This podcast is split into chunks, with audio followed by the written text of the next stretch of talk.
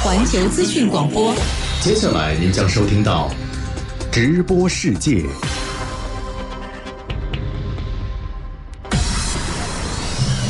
国际新闻实时报道，热点事件全面聚焦，环球资讯广播直播世界。俄乌谈判陷入停滞，俄罗斯称亚速钢铁厂内的乌克兰守军开始投降。乌克兰方面表示，马里乌波尔守军已完成战斗任务。日本自卫队高官参加北约参谋长会议，专家表示，日本借俄乌冲突向美国和北约站队。为化解北爱政治僵局，英国政府将修改北爱尔兰议定书部分内容，欧盟表示不可接受。利比亚首都迪利波里发生武装冲突，全市学校停课。环球深观察今天关注：百般拉拢两个中立国，美国和北约想干什么？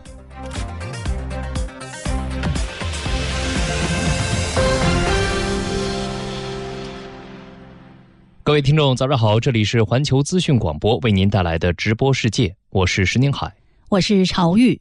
今天是二零二二年五月十八号，星期三。先来快速了解一组要闻。国际货币基金组织日前完成五年一次的特别提款权定值审查，将人民币权重由百分之十点九二上调至百分之十二点二八。这是二零一六年人民币入入篮后首次定值审查。对此，外交部发言人汪文斌十七号表示，这是国际社会对中国改革开放和经济社会发展取得成就的充分肯定。中国将继续坚定不移地推动金融市场改革开放。瑞典首相安德松十七号与到访的芬兰总统尼尼斯托举行联合新闻发布会，宣布两国将于十八号联合提交加入北约的申请。瑞典政府当天还发表新闻公报说，安德松和尼尼斯托将于十九号前往华盛顿会见美国总统拜登，此行将讨论两国申请加入北约以及跨大西洋关系等问题。俄罗斯外交部副部长里亚布科夫十几号在接受俄罗斯电视台采访时表示，芬兰和瑞典加入北约的决定是一个严重的历史性错误。两国的决定不是在加强自身安全，而是将失去很大一部分主权。俄外交部网站同一天发布声明说，俄方当天约见芬兰驻俄大使，对芬方驱逐两名俄驻芬大使馆工作人员、实行反俄政策，并且向乌克兰提供武器表示强烈抗议。俄方决定不再允许芬兰驻俄大使馆两名工作人员继续留在俄境内。俄罗斯外交部十七号发表声明宣布，俄罗斯决定退出波罗的海国家理事会。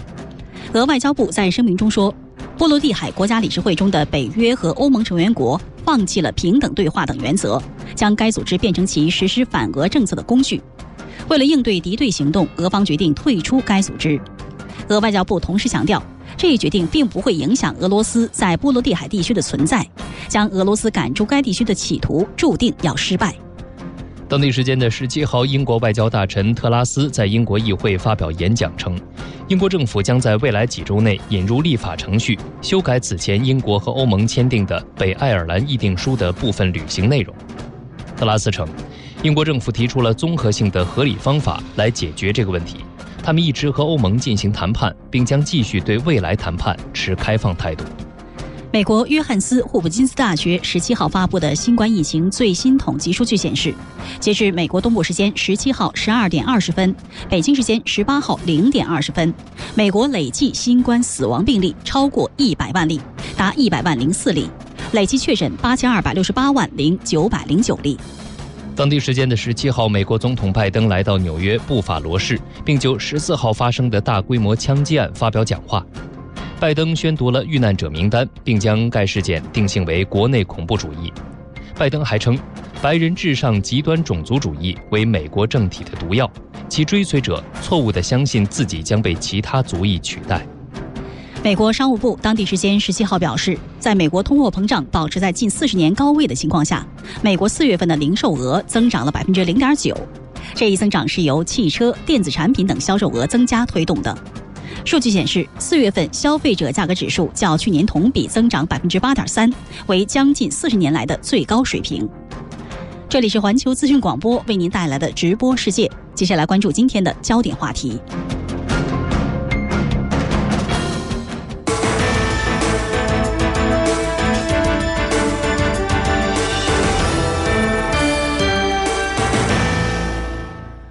俄罗斯和乌克兰方面十七号都表示，双方之间的谈判陷入停滞。与此同时，持续了将近三个月的马里乌波尔战事于十七号结束。俄罗斯方面称，亚速钢铁厂内的乌克兰守军已经开始投降。我们来听总台记者曹胜吉的报道。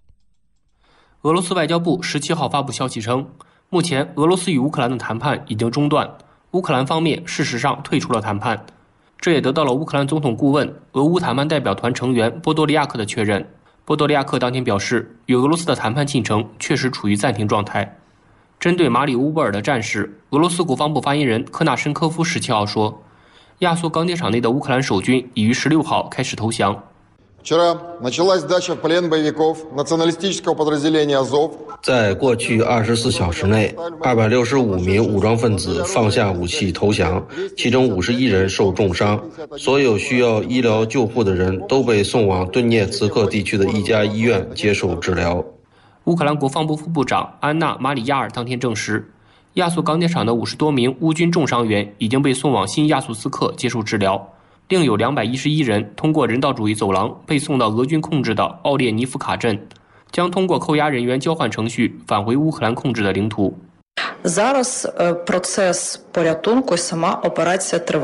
救援行动目前仍在继续，这个话题非常敏感，这意味着我们无法发布详细信息，因为任何信息都可能破坏这一过程。另据乌通社报道，乌克兰武装部队总参谋部当天发表声明宣布。马里乌波尔驻军已经完成作战任务，乌最高统帅部已经下令驻扎在亚速钢铁厂的部队指挥官拯救守军士兵的生命。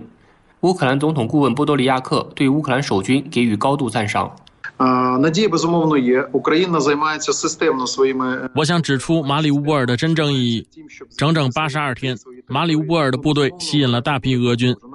俄罗斯征服乌克兰东部和南部的关键行动，以及他们试图打通通往克里米亚的陆地走廊，基本上被打断了。这改变了战事的进程。我们必须正确看待这个问题。欧盟目前正在就一项对俄罗斯实施石油禁运的提案进行内部协商，但是由于严重依赖俄罗斯石油进口的匈牙利否决了这项提案，谈判于本周失败。针对西方对俄制裁，俄罗斯总统普京十七号表示。欧盟国家在美国的压力下对俄罗斯实施制裁，只会损害本国经济。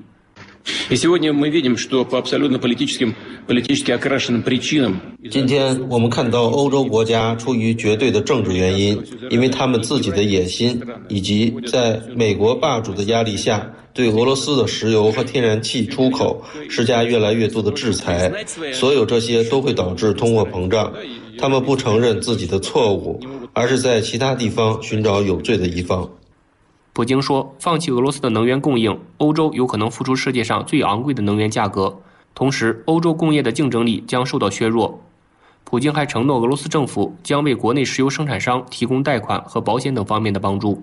俄罗斯外长拉夫罗夫十七号在一次演讲中表示：“世界是一个多极世界，但西方国家在努力改写游戏规则。”他说：“乌克兰只是西方对俄罗斯发动的混合战争中的消耗品，在西方的怂恿下，乌克兰已经成为反对俄罗斯的桥头堡。”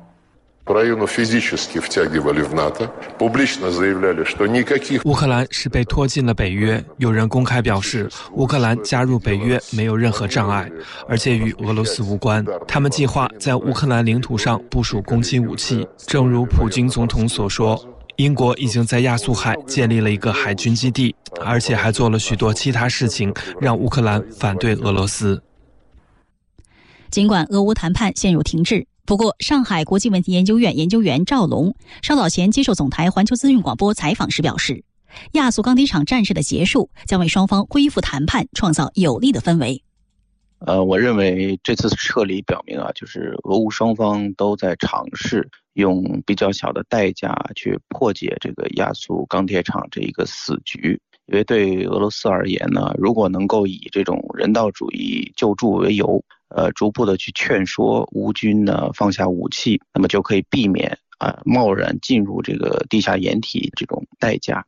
对于乌克兰而言呢，也可以去借机试探俄罗斯的意愿。避免守军呃陷入这种弹尽粮绝啊这种境地，所以在我看来，虽然这次的事件啊不一定代表着俄乌冲突出现拐点，但至少呢可以为双方恢复呃目前几近中断的这个谈判，创造一些有利的氛围和条件。赵龙认为，未来俄乌冲突还将继续处于焦灼状态，双方意志力的博弈以及西方对乌克兰的军事援助将成为影响俄乌冲突的重要因素。俄罗斯其实可以实现对这个马里乌波尔的完全的控制，那么并将此作为呢，他在顿涅斯克整个军事行动的一个阶段性的成果。那这个显然会影响俄罗斯整个第二阶段军事目标的一个整体的评估。呃，但是乌克兰很可能将此作为呢，呃，完成守卫任务之后的一种呃战略性的转移。所以从短期来看呢，在北约持续不断的这个军事援助的这种保障下呢，乌克兰不会就此放弃，俄罗斯呢也不会就此放弃既定的计划，所以总体上我认为俄乌冲突还将呈现出一种战线上的这种此消彼长的缠斗的态势，双方实现各自战略目标的这种意志力的博弈啊，以及呃西方持续。对乌克兰军事援助将成为影响俄乌冲突重要的变量。您现在收听的是环球资讯广播。继续来关注俄乌局势。本月初，欧盟外交与安全政策高级代表博雷利称，应该把欧盟冻结的俄罗斯资产转移给乌克兰。德国财政部长林德纳近日也表示，他对这一提议持开放态度。七国集团和欧盟已经在讨论这方面的建议。对此，俄罗斯总统新闻秘书佩斯科夫十七号称，如果七国集团和欧盟这么做，将是公然的偷窃。呃，нет，呃，российской стороне или Кремлю。不，没有人向俄罗斯方面或克里姆林宫提过这件事，这是第一点。第二，任何这样的决定都是非法的，令人愤慨的，这将是彻头彻尾的偷窃。 俄乌冲突爆发以后，乌克兰总统泽连斯基和国际货币基金组织称，目前乌克兰多达一半的经济瘫痪，每个月需要大约五十亿美元的外部融资才能满足基本需求。正在欧洲访问的美国财政部长耶伦十七号在布鲁塞尔表示，乌克兰目前面临巨大的资金缺口，他呼吁欧盟加大对乌克兰的财政援助。Ukraine's immediate financing needs are significant. 乌克兰当前的融资需求非常大，目前他们的政府在继续运作，但在税收恢复正常之前，乌克兰需要资金来支付士兵、雇员和退休人员的工资，以及运行满足公民基本需求的经济。短期内，它将需要修复和恢复关键的公用事业和服务。最终，乌克兰将需要大规模的支持和私人投资来完成恢复与重建。美国参议院将于本周通过一项四百亿美元的对乌军事和人道主义援助计划。欧盟也将于十八号提出一项新的贷款计划，并承诺对乌克兰重建提供财政支持。德国交通部长沃尔克维辛十七号表示，德国正在努力通过本国铁路将大量农产品从乌克兰运输到位于北海和亚得里亚海的安全港口。他说：“Insbesondere der Schiene kommt in diesen Zeiten eine große Bedeutung zu。”铁路在这个时代尤其重要，我们也想利用它在粮食出口方面的优势。德国货运 DB 公司已经在进行铁路桥的建设，未来可能将大量农产品从乌克兰运输到北海和亚得里亚海港口。欧盟委员会上周发布了一项计划，帮助乌克兰将其关键的粮食供应运送到世界上存在粮食不安全风险的地区。该计划敦促相关欧盟国家的铁路、公路和河流路线绕过俄罗斯对黑海港口的封锁。该提议还旨在缓解边境之间的拥堵，以便人道主义援助进入乌克兰。欧盟运输专员阿迪纳瓦伦将乌克兰的粮食运输描述为一个巨大的物流挑战，并希望防止世界其他地区出现粮食短缺。Is Now we are facing a new challenge, which is more economical, trying to help. 现在我们正面临一个新挑战，以帮助乌克兰和摩尔多瓦的食品进入其他预定的全球市场，因为我们要防止世界其他地区出现粮食短缺，这是一个巨大的物流挑战。直播世界与世界同步，及时的新闻速递。英国全国开始大规模。疫情最为严重的负责贝鲁特港口爆炸事件调查的黎巴嫩法官。深入的专业分析。美国的武器装备在很多地区变成了麻烦。这样的一个行动本身呢，对伊朗方面执行伊核协议相关规定的一种。这里是环球资讯广播直播世界。当地时间十七号，黎巴嫩内政部长巴萨姆·毛拉维公布议会选举最后三个选区的当选议员名单。黎巴嫩议会选举最终结果出炉，包含真主党在内的现执政联盟赢得约六十个席位，未能达到过半所需的六十五席。详细情况，请听总台驻黎巴嫩记者次小宁发回的报道。根据黎巴嫩宪法，黎巴嫩议会共设一百二十八个席位，由基督徒和穆斯林平分席位。议会选举每四年举行一次，此次议会选举的投票率仅为百分之四十一，低于二零一八年上届选举的百分之四十九。议会选举结果公布后几个小时，现任议长纳比贝里召开新闻发布会，呼吁各政治力量与议会政党联盟之间举行对话。贝里强调，应设法避免出现权力真空。此次议会选举之后，新一届议会将在今年下半年选举产生新总统。顺利完成选举是深陷经济困境的黎巴嫩获得救助的条件之一。总统米歇尔·奥恩此前已明确表示，无论届时是否选出新总统，他都将在十月三十一号任期结束时离开总统府。黎巴嫩总理纳吉布·米卡提在投票站关闭后表示，在国家面临多种挑战的情况下，政府能够完成这次选举，从各个方面来说都是一个值得骄傲的成就。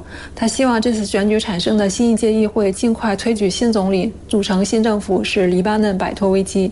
近年来，黎巴嫩经济持续低迷，公共债务高企，失业率居高不下。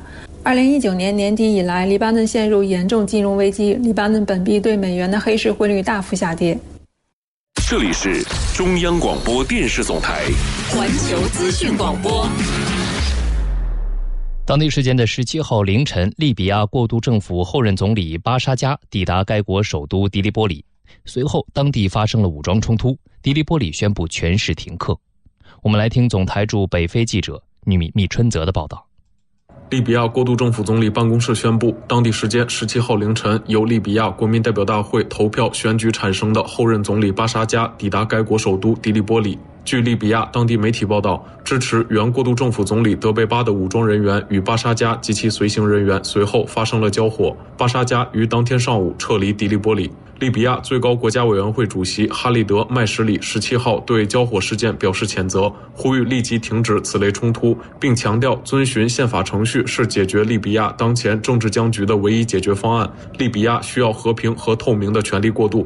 联合国利比亚支柱特派团负责人斯蒂芬妮·威廉姆斯呼吁迪利波里各方保持克制，反对任何散布煽动性言论或集结武装力量的行为。多国驻利比亚大使十七号发表声明，呼吁利比亚各方保持冷静，以缓和当前紧张局势。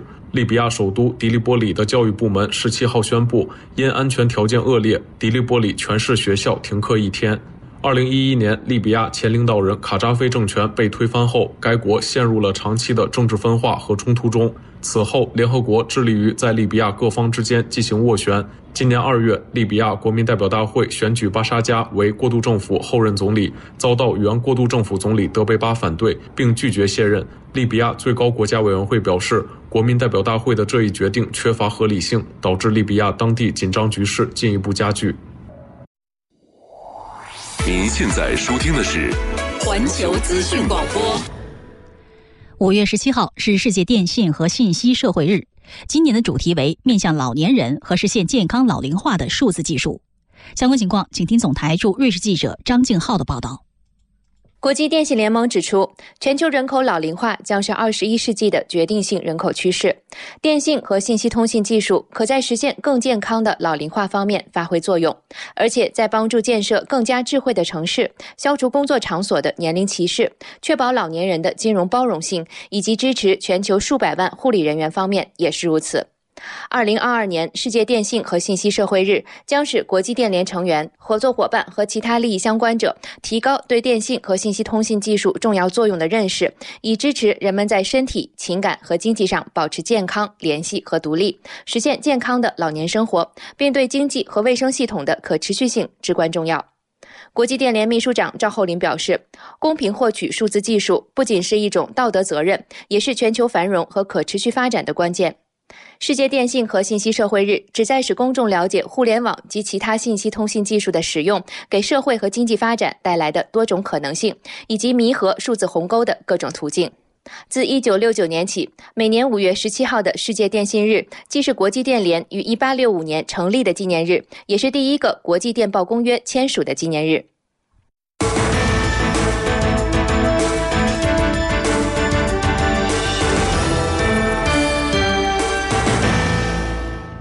位于澳大利亚东北沿海的大堡礁是世界上最大的珊瑚礁群，早在1981年就被列入世界自然遗产名录。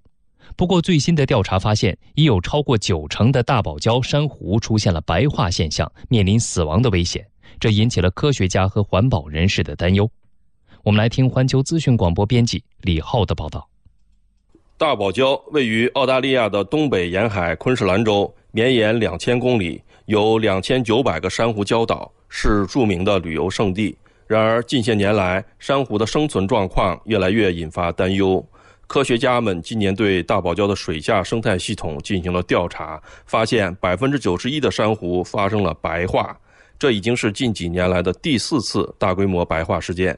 二零一六年、二零一七年和二零二零年的珊瑚白化，使大堡礁地区三分之二的珊瑚遭到破坏。昆士兰大学生物学家塞琳娜·沃德博士曾对大堡礁珊瑚进行过多次实地考察。Plenty of bleaching here. A lot of bleaching in the shallow water. 浅水区有很多珊瑚发生了白化，很多不同种类的珊瑚都有白化现象，所以不仅仅是珊瑚的分支白化了，很多巨型的珊瑚整体都出现了白化。这是大堡礁在拉尼娜气候模式下首次出现白化现象。拉尼娜指的是赤道附近海洋水温下降的现象，与厄尔尼诺现象正好相反。后者指的是水温异常升高的情况。过去只有在厄尔尼诺周期才会出现珊瑚白化。沃德说，这种情况前所未见。And with those high temperatures, we get very sunny times. 珊瑚的白化有两个必要条件，一个是高温，一个是暴晒。但是在拉尼娜年通常比较寒冷，同时会遇到更多风暴天气，会经常下雨，天空中的云层会遮挡太阳光线。今年肯定是个拉尼娜年，却出现了大量珊瑚白化，这真的是前所未见。值得庆幸的是，昆士兰海事局最近发布的报告显示，这次珊瑚死亡的数量并不多。科学家希望大多数珊瑚能从当前的白化事件中恢复过来，重新焕发生机。不过，在绿色和平组织澳大利亚和太平洋区域首席执行官大卫·里特尔看来，最近几年的数次大规模珊瑚白化，让大堡礁的未来岌岌可危。The sequence of four mass bleaching events in 六年内发生的四次大规模珊瑚白化事件是气候变化加速的结果。气候变化使海洋变暖，导致珊瑚白化。每一次大规模白化现象都前所未有，加在一起就更是历史罕见。就大堡礁的未来而言，这真的是一个令人担忧的趋势。里特尔还批评澳大利亚自由党政府出于选票的考虑，大力扶植重污染企业，在应对气候变化方面措施不力。The Australian government promised the world to do its utmost to protect and preserve. 澳大利亚政府曾向全世界承诺将尽最大努力保护大堡礁，但事实恰好相反。澳大利亚政府在气候行动上绝对是一个可比的落后者。它没有制定可信的温室气体减排计划，并且继续向煤炭、石油和天然气领域提供数十亿美元的财政补贴，而这些都是气候变化的头号驱动因素。这种做法加速了对珊瑚礁的破坏。里特尔说。大堡礁应该被列入世界濒危遗产名录，这样才会让更多的人意识到气候变化对大堡礁的危害，从而行动起来，让我们的子孙后代也有机会享受到大堡礁的多彩魅力。北京时间六点五十四分，这里是环球资讯广播为您带来的直播世界。在稍后七点的节目当中，您还将会收听到日本自卫队高官参加北约参谋长会议。专家表示，日本借俄乌冲突向美国和北约站队。为化解北爱政治僵局，英国政府将修改北爱尔兰议定书部分内容，欧盟表示不可接受。好，让我们稍事休息，广告之后继续关注新闻。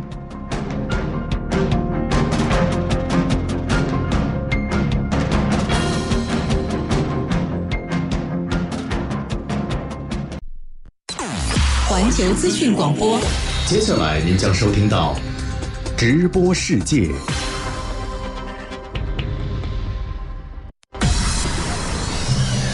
际新闻实时报道，热点事件全面聚焦。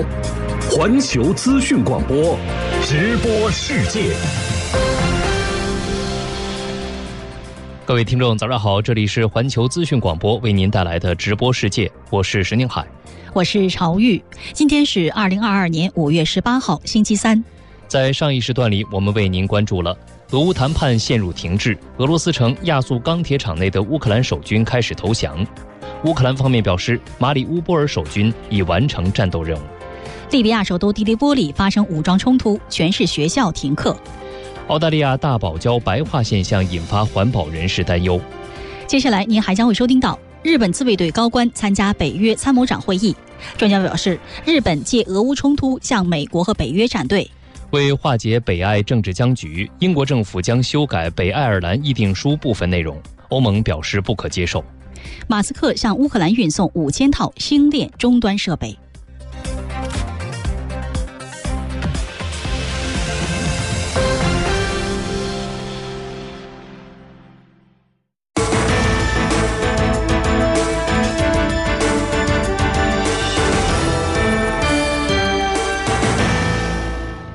下面首先来快速了解一组重要新闻。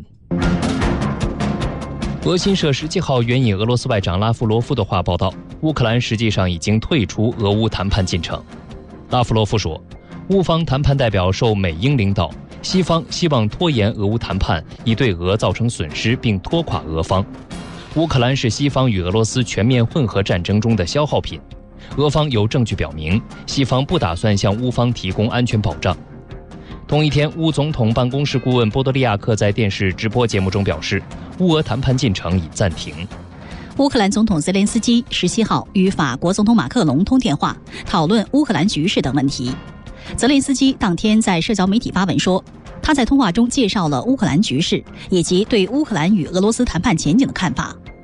另据法国总统府的新闻公报。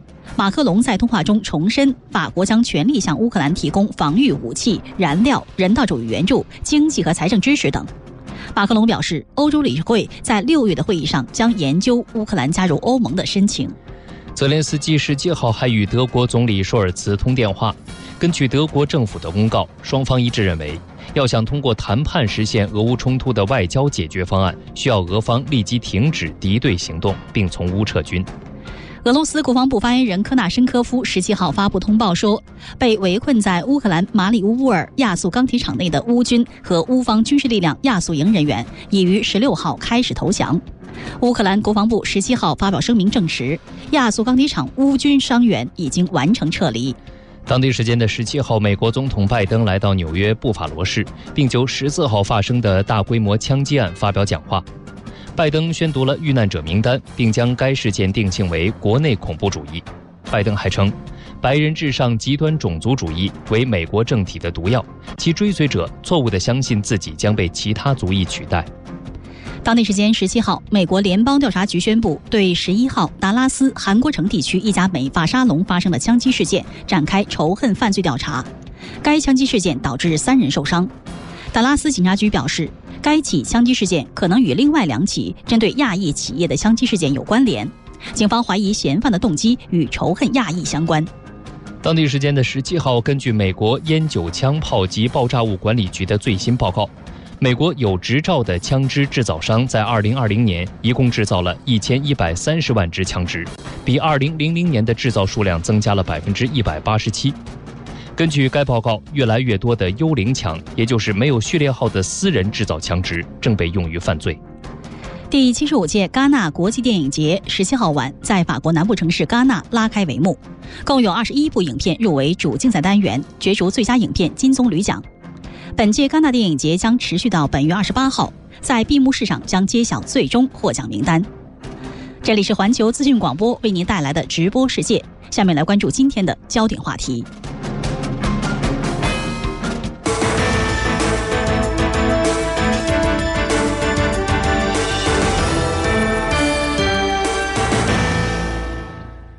瑞典首相安德松和芬兰总统尼尼斯托十七号在瑞典首都斯德哥尔摩举行联合新闻发布会。安德松说：“芬兰和瑞典一致认为，我们正在携手前进，两国将于十八号共同提交加入北约的申请。”另据芬兰总统办公室消息，尼尼斯托和安德松将于十九号在华盛顿与美国总统拜登会面。在十七号的早些时候，芬兰议会对加入北约的申请进行了投票表决，其中一百八十八票赞成，八票反对，三票缺席，议会同意芬兰申请加入北约。接着，芬兰外长哈维斯托签署了入约申请信。欧盟外交与安全政策高级代表博雷利十七号表示，芬兰和瑞典申请加入北约将获得所有欧盟成员国的大力支持。博雷利说，他注意到土耳其对上述两国加入北约事宜持反对意见。他希望北约方面最终能够解决这个问题，但在欧盟层面，芬兰和瑞典将获得支持。当地时间的十七号，德国联邦外交部长贝尔伯克在柏林会见了到访的丹麦外交大臣科福德。贝尔伯克称，应尽量缩短瑞典和芬兰加入北约的进程。我们来听总台驻德国记者于鹏的报道。贝尔伯克在联合新闻发布会上重申了德国对乌克兰的支持。他表示，乌克兰冲突正在影响每个国家的局势，包括经济、人民和安全。关于能源依赖问题，贝尔伯克表示，整个欧盟都应该摆脱能源依赖。德国将会把从俄罗斯的能源进口降低至零。贝尔伯克还重申了德国欢迎瑞典和芬兰加入北约的立场。他表示，瑞典和芬兰的加入使北约变得更加强大。这也符合北约自身的利益。他再次强调，瑞典和芬兰并不是主动加入北约，而是被推入北约阵营。他还表示，希望尽量缩短瑞典和芬兰入盟的进程，而在过渡阶段，两国将会得到安全保证。当地时间十七号，奥地利总理内哈默访问捷克，并会见捷克总理菲亚拉，两国总理讨论了能源安全、对俄制裁和加入北约等问题。内哈默表示，奥地利加入北约不在讨论范围。来听总台记者时光发回的报道。捷克总理菲亚拉和奥地利总理内哈默十七号举行会议后，召开了新闻发布会。在关于瑞典和芬兰申请加入北约的问题上，内哈默表示，奥地利的历史与芬兰和瑞典不同。奥地利过去、现在和将来都是中立的，奥地利将保持军事中立。该国加入北约不在讨论的桌面上。提到摆脱俄罗斯能源问题时，捷克总理菲亚拉表示，他感谢内哈默总理对扩大阿尔卑斯管道公司输油管道运力的支持。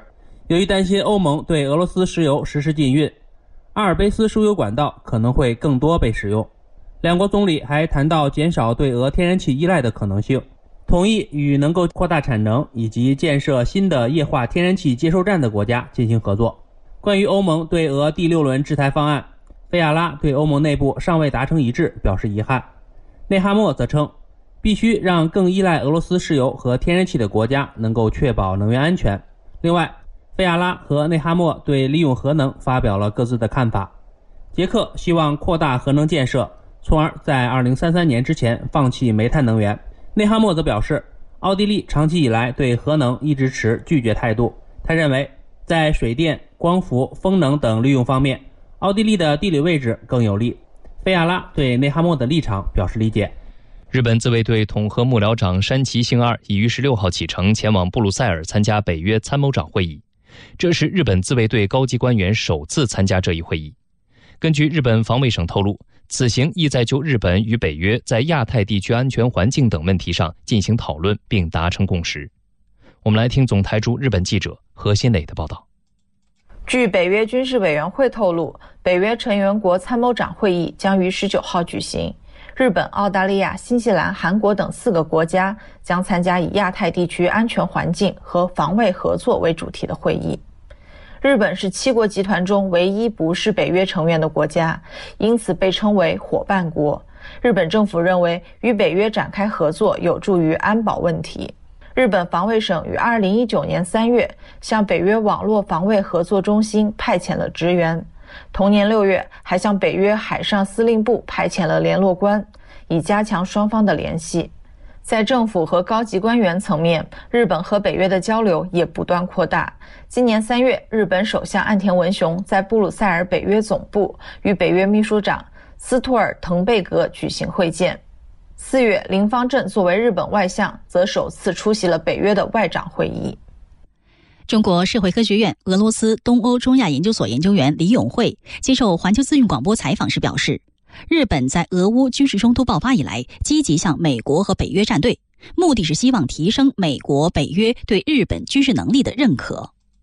这一次是日本首次参加这样一个级别的会议，它表明了，我觉得日本借着这个俄乌冲突的背景，哈，提升与北约的军事防务合作，有扩军备战的这种意图。我们都知道，自从俄乌冲突爆发以后呢，呃，首先就是日本呢，跟随着美国、欧盟、呃，英国等西方国家呢，对俄罗斯进行了制裁。在军事方面呢，密切往来，还和欧盟之间呢也进行一些呃相互之间的这种合作和呃相互的支持。啊，我们都知道，前不久欧洲理事会主席米歇尔和欧盟委员会主席冯德莱恩也到访日本。呃，双方就是对俄乌冲突交换意见，同时呢还要商定再次的扩大对俄罗斯的制裁。那么还有日本呢安全保障调查会吧，呃前些时候也是向日本政府。府提出建议，就是要呼吁加强同北约的这个合作，呃，特别是在一个日本这个防卫军费上提出来向北约看齐，在国内生产总值的比例呢，国防预算呢要达到百分之二，并且呢提出来要日本政府在五年内达成。日本在这次这个俄乌军事冲突爆发以来，他积极站队，还是希望提升美国北约对日本的这种军事能力的认可。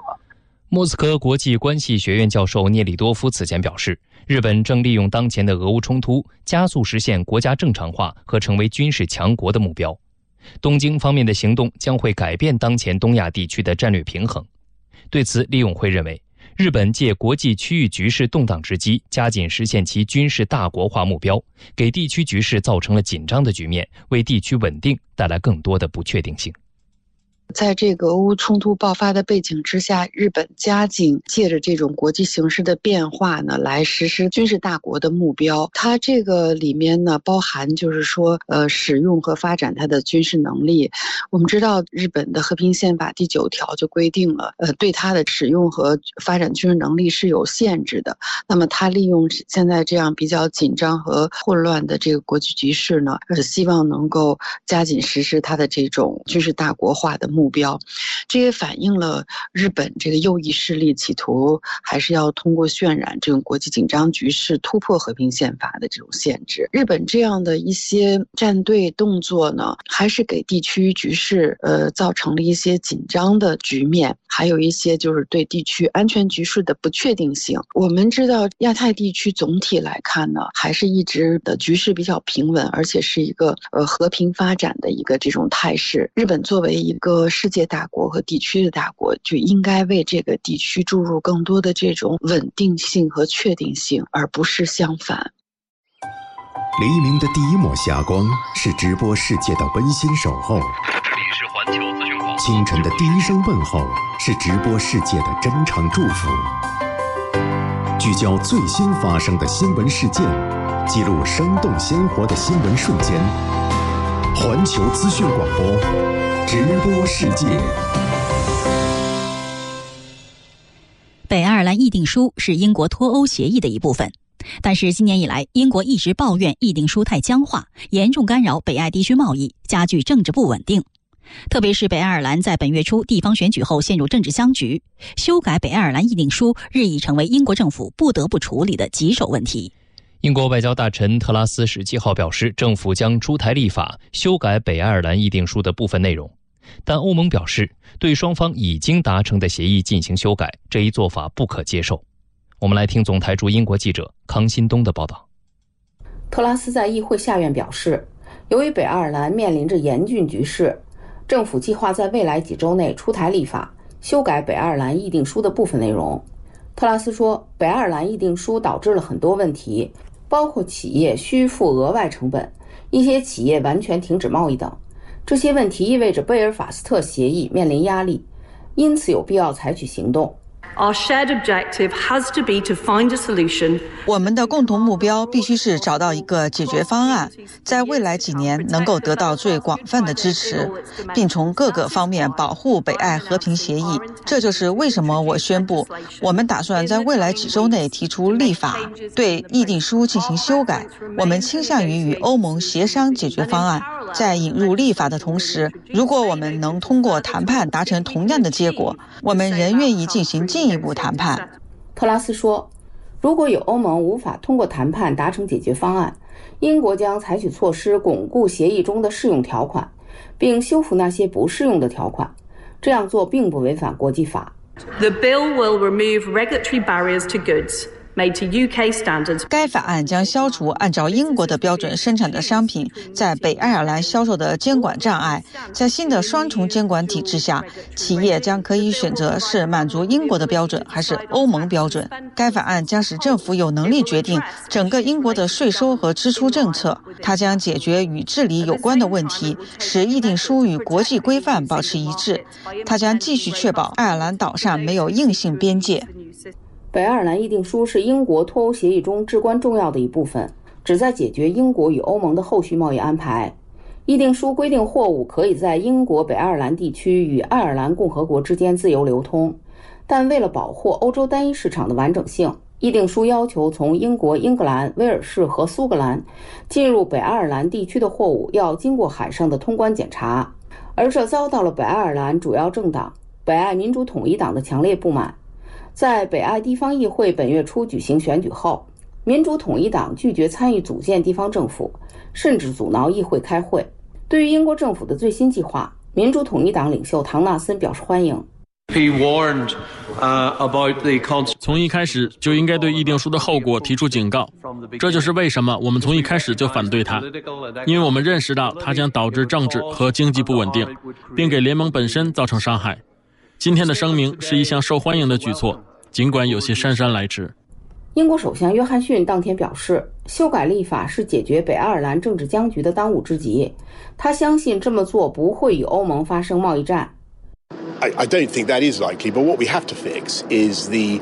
我认为打贸易战的可能性不大，但我们必须解决北爱尔兰的政治僵局。在过去，我们做了各种各样的事情来解决这个问题。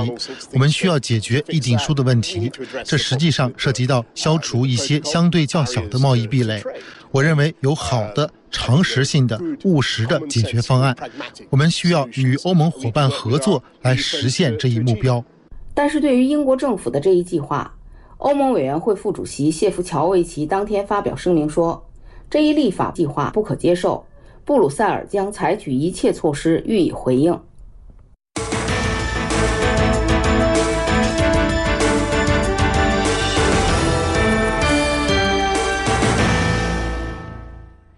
世界卫生组织十七号公布的最新数据显示，全球累计新冠确诊病例达五亿一千九百七十二万九千八百零四例，死亡病例达到六百二十六万八千二百八十一例。美国约翰斯霍普金斯大学十七号发布的新冠疫情最新统计数据显示，截至美国东部时间十七号的十二点二十分，北京时间十八号的零点二十分，美国累计新冠死亡病例超过一百万例，达到一百万零四例。累计确诊八千二百六十八万零九百零九例。数据显示，美国累计新冠死亡病例最多的州是加利福尼亚州、德克萨斯州、佛罗里达州和纽约州。目前，美国新冠死亡病例数仍在持续攀升。韩国中央防疫对策本部十七号通报，截至当天的零点，韩国在二十四小时内新增新冠病毒感染病例三万五千一百一十七例，累计确诊一千七百八十三万零四百二十九例。韩国防疫部门当天还介绍，韩国首次检出新冠病毒奥密克戎变异株的新亚型 BA 四和 BA 五感染病例，比奥密克戎变异株的传播力更强。我们来听总台驻韩国记者张云的报道。根据韩国中央防疫对策本部十七号的通报，韩国当天的新增确诊病例虽然比此前一天大幅增加了二点六倍，但却是自二月一号以来周二新增确诊病例数的最低值。此外，韩国当天新增死亡病例二十七例，累计死亡病例两万三千七百七十一例，现有重症病例三百三十三例，比前一天减少了十二例。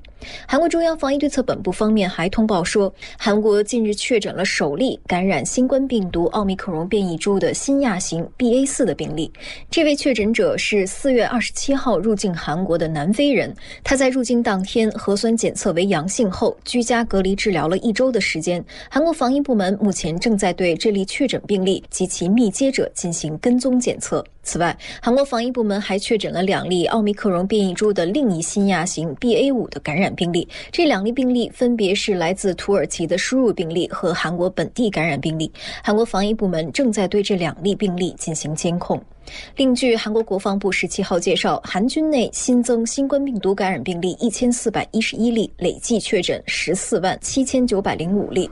驻韩美军当天也通报称，自本月十号到十六号，驻韩美军新增一百四十一例新冠确诊病例，其中一百二十九例在驻韩美军基地内部确诊，其余十二例是境外输入病例。这里是环球资讯广播为您带来的直播世界，来快速了解一下今天我们关注的焦点话题。俄罗斯和乌克兰方面十七号都表示，双方之间的谈判陷入停滞。同时，持续了近三个月的马里乌波尔战事于十七号终止，亚速钢铁厂内的乌克兰守军陆续开始撤离。上海国际问题研究院研究员赵龙表示，亚速钢铁厂战事的结束将为双方恢复谈判创造有利的氛围。这次撤离表明啊，俄乌双方都在尝试用比较小的代价去破解这个亚速钢铁厂这一个死局，所以这次的事件啊，不一定代表着俄乌冲突出现拐点，但至少呢，可以为双方恢复目前几近中断的这个谈判，创造一些有利的氛围和条件。近日。乌克兰军方人员通过社交平台向美国太空探索技术公司创始人埃隆·马斯克求救，呼吁其提供帮助。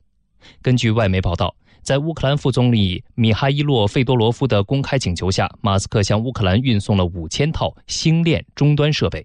此举实际上得到美国政府的支持和推动。那么，星链终端设备能否发挥军事用途呢？我们来听总台环球资讯广播军事评论员魏东旭的分析。太空探索技术公司的这种星链卫星通讯系统的终端，确实呢具备军事功能，也具备军用的属性。但是呢，它针对乌克兰军方进行提供，这不仅仅是一种企业行为，也绝不可能是一种商业化的行为。那么背后一定是有推手的。啊，应该就是美国政府、白宫或者是五角大楼可能会使用秘密的经费，从太空探索技术公司采购大量的星链系统的终端设备，然后通过自身的这种军火输送渠道，或者是这种秘密的这样的一个运输渠道，呃，把它送给乌克兰的军方，让它在相关的区域内进行使用。呃，那么这种星链卫星系统的这种终端设备呢，呃，可以有效的构建起前线作战部队和后方指挥中心的呃这种信息。的联通。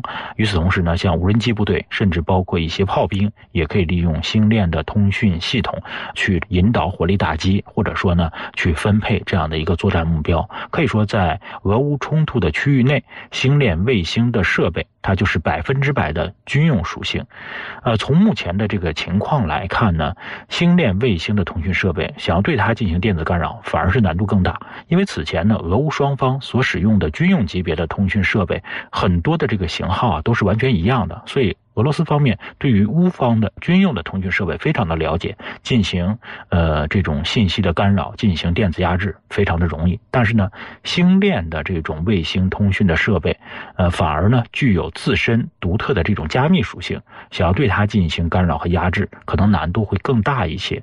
那么除此之外呢，也不排除太空探索技术公司想要利用俄乌冲突，为它的星链卫星的这些相关的设备去打这种军火广告。那么强调。要它的军事属性和军用功能，那么未来呢？它不仅要抢占民用市场，可能也希望在军火市场上多分一杯羹。对于军事行动，星链究竟能起到怎样的辅助作用？我们再来听魏东旭的分析。美国针对俄乌局势之间的这种干预和介入啊，以前我们关注的呢，主要还是它的军火援助，比如说提供了标枪、便携式的反坦克导弹，包括毒刺、肩扛式的防空导弹，以及 M777 这种大口径的榴弹炮等等等等。呃，那么这是针对乌克兰军队进行武装，要针对俄方的作战力量进行削弱，进行直接的杀伤。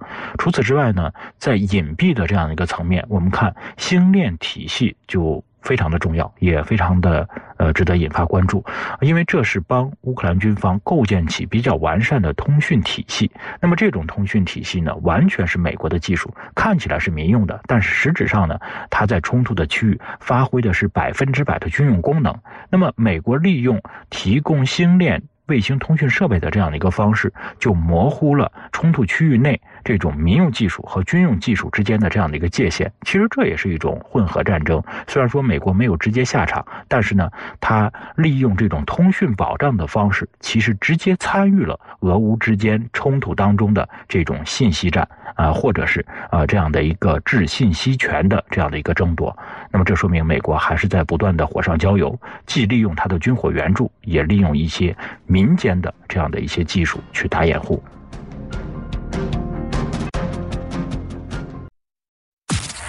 您现在收听的是环球资讯广播，从耳边到指尖，耳边到指尖，时刻刷新资讯世界，环球资讯。北京时间七点三十分，这里是环球资讯广播为您带来的直播世界。下面我们来关注一下气象信息，马上来连线中国气象局天气点评师李倩。早上好，李倩。大家好，朝玉，听众朋友们，大家好。嗯，这两天感觉北方是一秒入夏，回暖特别的迅速。那具体情况来给我们介绍一下吧。好的，那上周因为冷空气的频繁影响，北方大部都经历了历史同期少见的寒凉。本周北方的气温终于开启了急速升温的模式，昨天就已经回归到了立夏本该有的热度。昨天河北、山东、河南多地最高气温都突破了三十度大关，城市中像石家庄、济南、郑州都是如此。而且石家庄昨天的最高气温达到了三十四点九度，距离三十五度的高温只差零点。一度，但体感上也已经是高温火热的感觉了。那今明两天三十度以上的炎热天气将不仅仅局限在华北平原，还会向西扩展到西北，像兰州、西安、乌鲁木齐，未来三四天都有希望和。三十度相遇，向南会扩展到长江流域。今天合肥、南京、上海的最高气温也都将接近三十度上下的热度，甚至还会继续向北，在内蒙古东北也会蔓延。像呼和浩特、哈尔滨、长春、沈阳，本周后半段也会出现今年的首个三十度。没有冷空气的打扰，也没有雨水的出现，那这轮回暖将至少持续三天以上，多则六七天。续航持久，北方入夏的进程也会呈现出跳跃式的发展，多地有望进入到气象意义上的夏天。而南方则由于阴雨频繁，不少地方的气温反而会比北方要更低一些。朝雨，嗯，刚才你提到南方还是阴雨频繁，那雨水会怎么发展呢？嗯，可以说。昨天是近期南方雨水最少的一天，降水集中在西南一带。那今天降水虽然还是集中在西藏到贵州、重庆等地，但也有了向东扩展的趋势。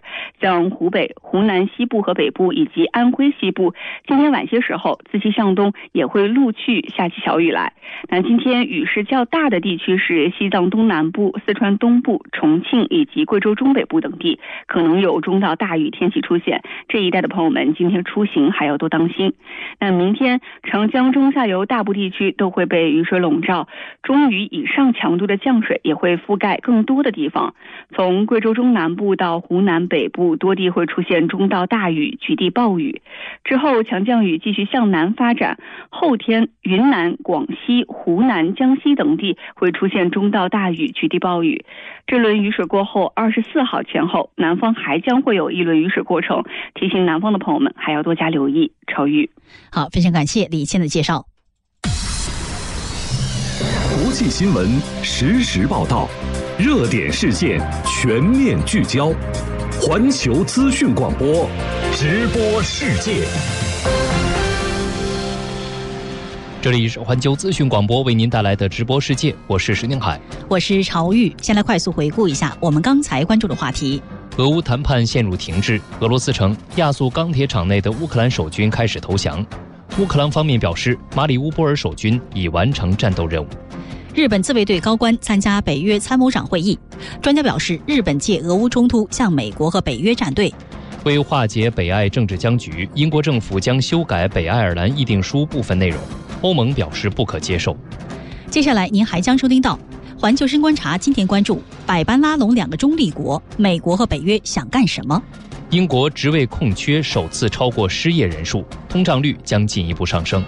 国际原子能机构总干事格罗西访问日本，将对福岛第一核电站进行视察。环球热点密集追踪，新闻真相抽丝剥茧。环球资讯广播，环球深观察。与您一同深观世界，洞察本源。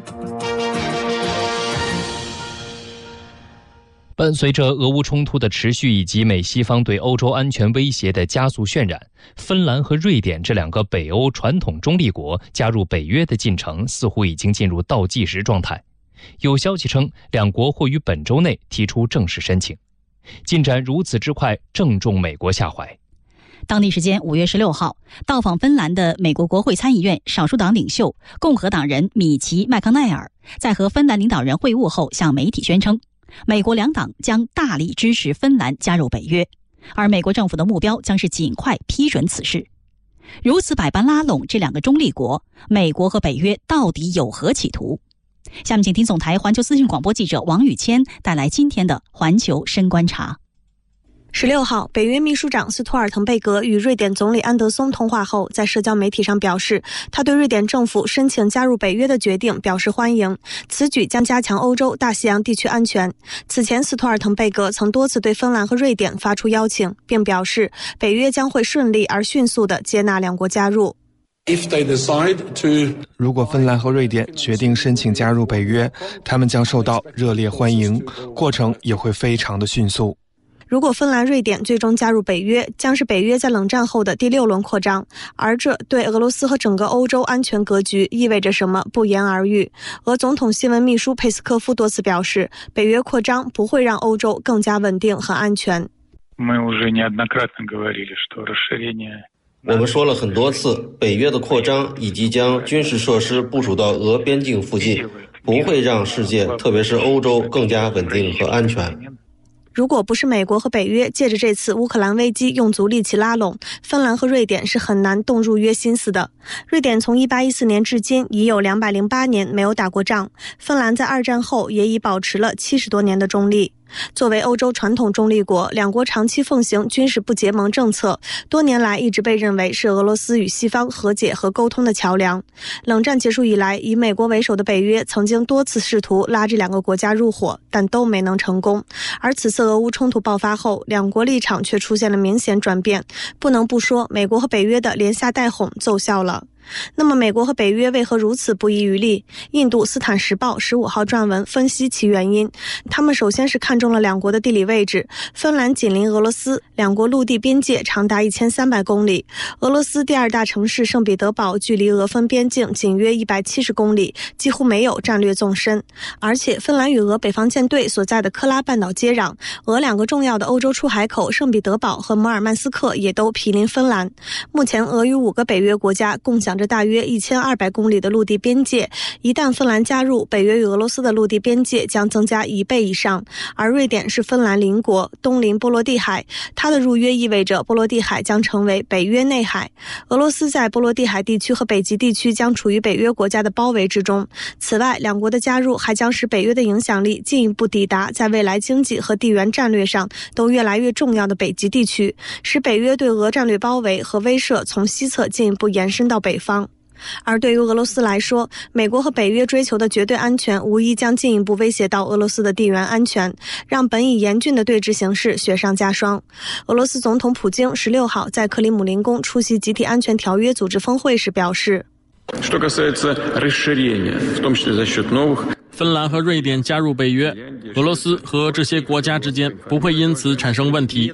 这些国家加入北约不会对俄罗斯构成直接威胁。但是如果北约的军事基础设施在这些国家的领土上不断扩张，这无疑会引发俄方回应。具体如何回应，取决于对俄方造成何种威胁。德国联邦议院前国务秘书维利维莫尔近日在接受俄媒采访时，对北约打算接纳芬兰和瑞典表示担心。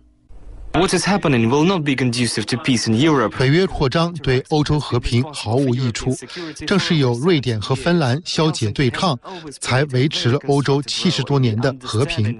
芬兰一直以来都能很好的理解苏联，理解俄罗斯的声音，但是现在在美国的压力下，芬兰这一渠道被切断了，同样瑞典的作用也失去了，这样就无法保证欧洲的和平。芬兰与俄罗斯相处得很好，瑞。点则一直以中立政策著称，但现在这两个国家都要放弃自身的特性，这实在令人担心。北约扩张对欧洲安全格局没有好处，我们现在经历的就是欧洲的分裂，以及北约和俄罗斯之间的裂痕。究竟是谁导致了俄乌冲突以及局势进一步恶化？美西方不少政客和媒体对瑞丰可能加入北约欢呼雀跃，并宣称是俄罗斯的威胁迫使两国做出了这一选择。但了解历史的人都知道，这是颠倒了因果。乌克兰危机是美国为了维护霸权刻意制造的，其祸根正是北约东扩。法国国际台日前发表文章，北约扩张是否将俄罗斯推向战争中提到，美国曾向俄罗斯保证，俄不会被忽视或排除在欧洲未来安全的全面参与之外，而是会融入所谓和平伙伴关系，和其他新独立的前苏联共和国一样，与北约处于平等地位。这使俄领导人相信北约在冷战后不会东扩，但情况正好相反，在一九九九年开始的五次东扩浪潮中，北约急切地将除俄罗斯之外的所有前华约国家。纳入其中。普京2007年在慕安会的演讲中指责北约将其前线部队部署在俄罗斯的边境，并指出北约的扩张与北约本身的现代化或确保欧洲安全没有任何关系，称北约东扩是严重挑衅，降低了互信水平。但华盛顿及其北约伙伴几乎没有注意到这一含蓄的警告。当美国和北约有意吸纳苏联加盟共和国格鲁吉亚和乌克兰加入北约后，事态便不可避免地进一步升级。现在，芬瑞两国如果加入，可能是北约最快的一次扩张，这无疑会激怒莫斯科，并将重新绘制欧洲的安全地图，对北欧和跨大西洋安全产生深远影响。土耳其武装部队总参谋部情报部门前负责人派京近日在接受总台记者专访时表示，乌克兰危机的背后是美国继续谋求单极世界、维持霸权地位的企图。美国追求单极世界，如果能够建立多极世界的话，那么美国等西方就无法在世界上随心所欲。乌克兰危机的真正原因就在于此。为建立单极世界，先要削弱俄罗斯。美国希望冲突持续下去，为什么？因为想拖垮俄罗斯，同时销售军火，向各方出售军火，也试图借此在北约内部拉拢力量。丹麦学者、跨国和平与未来研究基金会创始人奥贝里近期表示，北约东扩是俄乌冲突的主要原因。北约的进一步扩张只会给地区安全带来不利影响。Finland and Sweden say we're joining this failed organization that is outdated. 芬兰和瑞典要加入的是一个失败的组织，这个组织是过时的。我认为加入北约是一个灾难性的决定。瑞典民众、芬兰民众不会从中受益。北约给不了纳税人所希望得到的东西，也就是稳定、和平和安全。我们现在处于自北约成立以来最为严重的危机中。我们要问一问，究竟是谁导致了冲突？总台环球资讯广播记者王宇谦综合报道：以速度呈现新鲜资讯，以广度扫描全球热点，以温度触摸第一现场，以态度传递资讯力量。环球资讯广播，直播世界。根据英国国家统计局发布的最新数据，英国职位空缺首次超过了失业人数，为五十年来的首次。但收入未能跟上通货膨胀的步伐，实际收入下降了百分之一点二。相关情况，我们来听总台驻英国记者康新东的报道。当地时间十七号，英国国家统计局发布的数据显示，今年一月至三月间，英国失业率降至百分之三点七，为一九七四年十二月以来的最低水平。职位空缺升至近一百三十万个，创历史新高。这是自有记录以来失业人数首次少于职位空缺。数据显示，一些从不从事经济活动的人转向就业的人数有所增加，调换工作岗位的人数也创下了历史新高。数据还表明，不包括奖金的薪酬在一月至三月期间上涨了百分之四点二，但未能跟上生活成本的上涨。在考虑了价格上涨的因素后，不包括奖金的薪酬下降了百分之一点二，这是自二零一三年以来的最大降幅。据悉，英国通货膨胀率在三月份达到百分之七，处于三十年来的高点。此前，英国央行英格兰银行警告，英国通货膨胀率可能在年底升至百分之十以上。您现在收听的是环球资讯广播。国际原子能机构总干事格罗西将于十八号至二十号访问日本。他在出发前对外外界表示，将对福岛第一核电站进行视察，继续对福岛核电站排污入海的计划进行评估。我们来听总台驻日本记者何新磊发回的报道。格罗西表示，他将于十九号视察福岛第一核电站，并对福岛核电站排污入海的计划进行评估。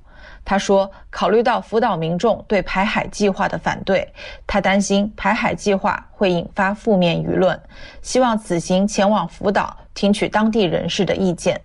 核污染水排海对海洋生态环境、食品安全和人类健康的潜在危害不容忽视。”自一年前日本政府做出将核污染水排海决定以来，环太平洋各国及日本国内民众的质疑和反对声音一直没有停止。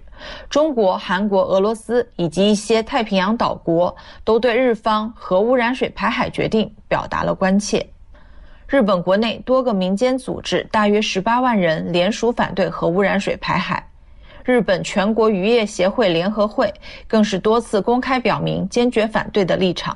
然而，日本政府却对国际关切和国内民意置若罔闻，迄今未对排海方案正当性、核污染水数据可靠性、净化装置有效性、环境影响不确定性等问题做出令人信服的解释。近期，国际原子能机构技术工作组两次赴日进行实地调查、考察、评估工作仍未结束，日方却继续推进核污染水排海准备工作。格罗西此次考察福岛能否有助于解决福岛核污染水问题，同样受到日本社会，尤其是福岛以及周边地区民众的关注。我们继续来关注新闻。当地时间十六号晚间，马里过渡政府发布新闻公报称，马里国防和安全部门近日挫败了一起军事政变图谋，该政变得到了某个西方国家的支持。我们来听总台驻西部非洲记者王新俊的报道。由马里过渡政府发言人阿卜杜拉耶·马伊加上校当地时间十六号晚间签署的新闻公报称，五月十一号到十二号夜间，该国国防和安全部门挫败了一起在某西方国家支持下由一小撮军官和士官发动的军事政变。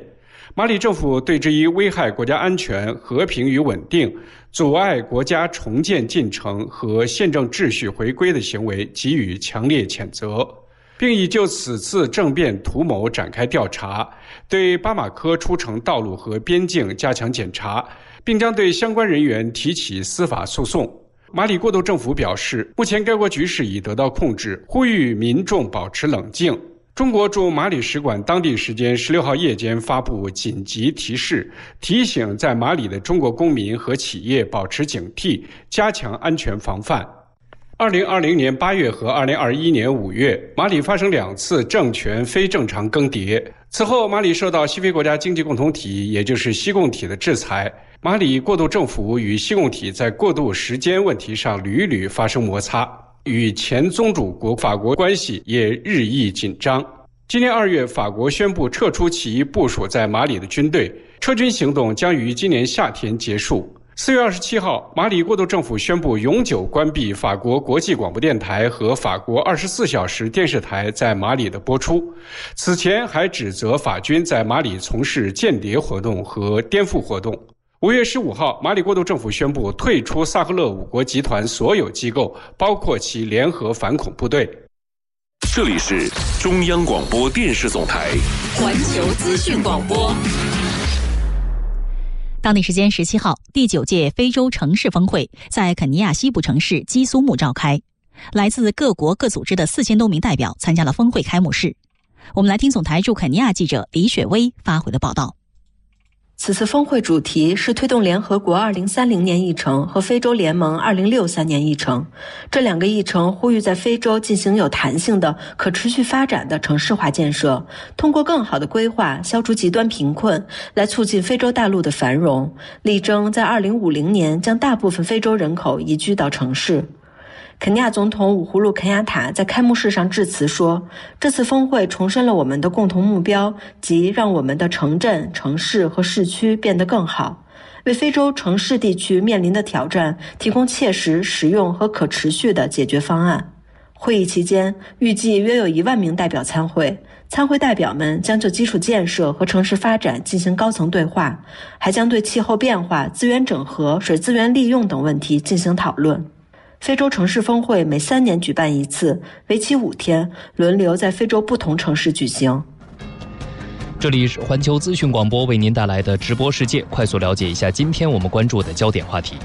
日本自卫队统合幕僚长山崎幸二日前启程前往布鲁塞尔参加即将召开的北约参谋长会议，这是日本自卫队高级官员首次参加这一会议。中国社会科学院俄罗斯东欧中亚研究所研究员李永慧认为。日本在俄乌军事冲突爆发以来，积极向美国和北约站队，目的是希望提升美国、北约对日本军事能力的认可。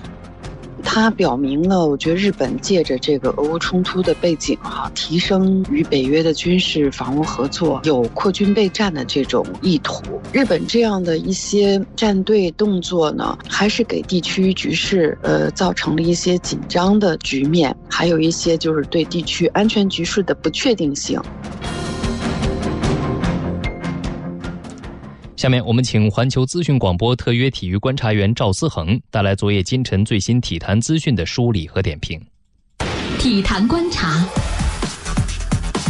大家早上好。首先呢，我们来关注一条国家冲浪队的消息。昨天，国家冲浪队从深圳出发，前往美国进行外训。预计冲浪队到达美国后，将会去休斯敦，用当地的冲浪池打磨技术。五月底会参加在萨尔瓦多举办的世青赛。赛后呢，将返回洛杉矶进行训练，之后还要去夏威夷练习大浪。国家冲浪队的领队周长成介绍，共有十四名运动员参加了在二期基地的集训后出国训练，其中八名女选手，六名男选手。这是一支非常年轻的队伍，平均年龄只有十四岁到十五岁，最小的选手只有十三岁。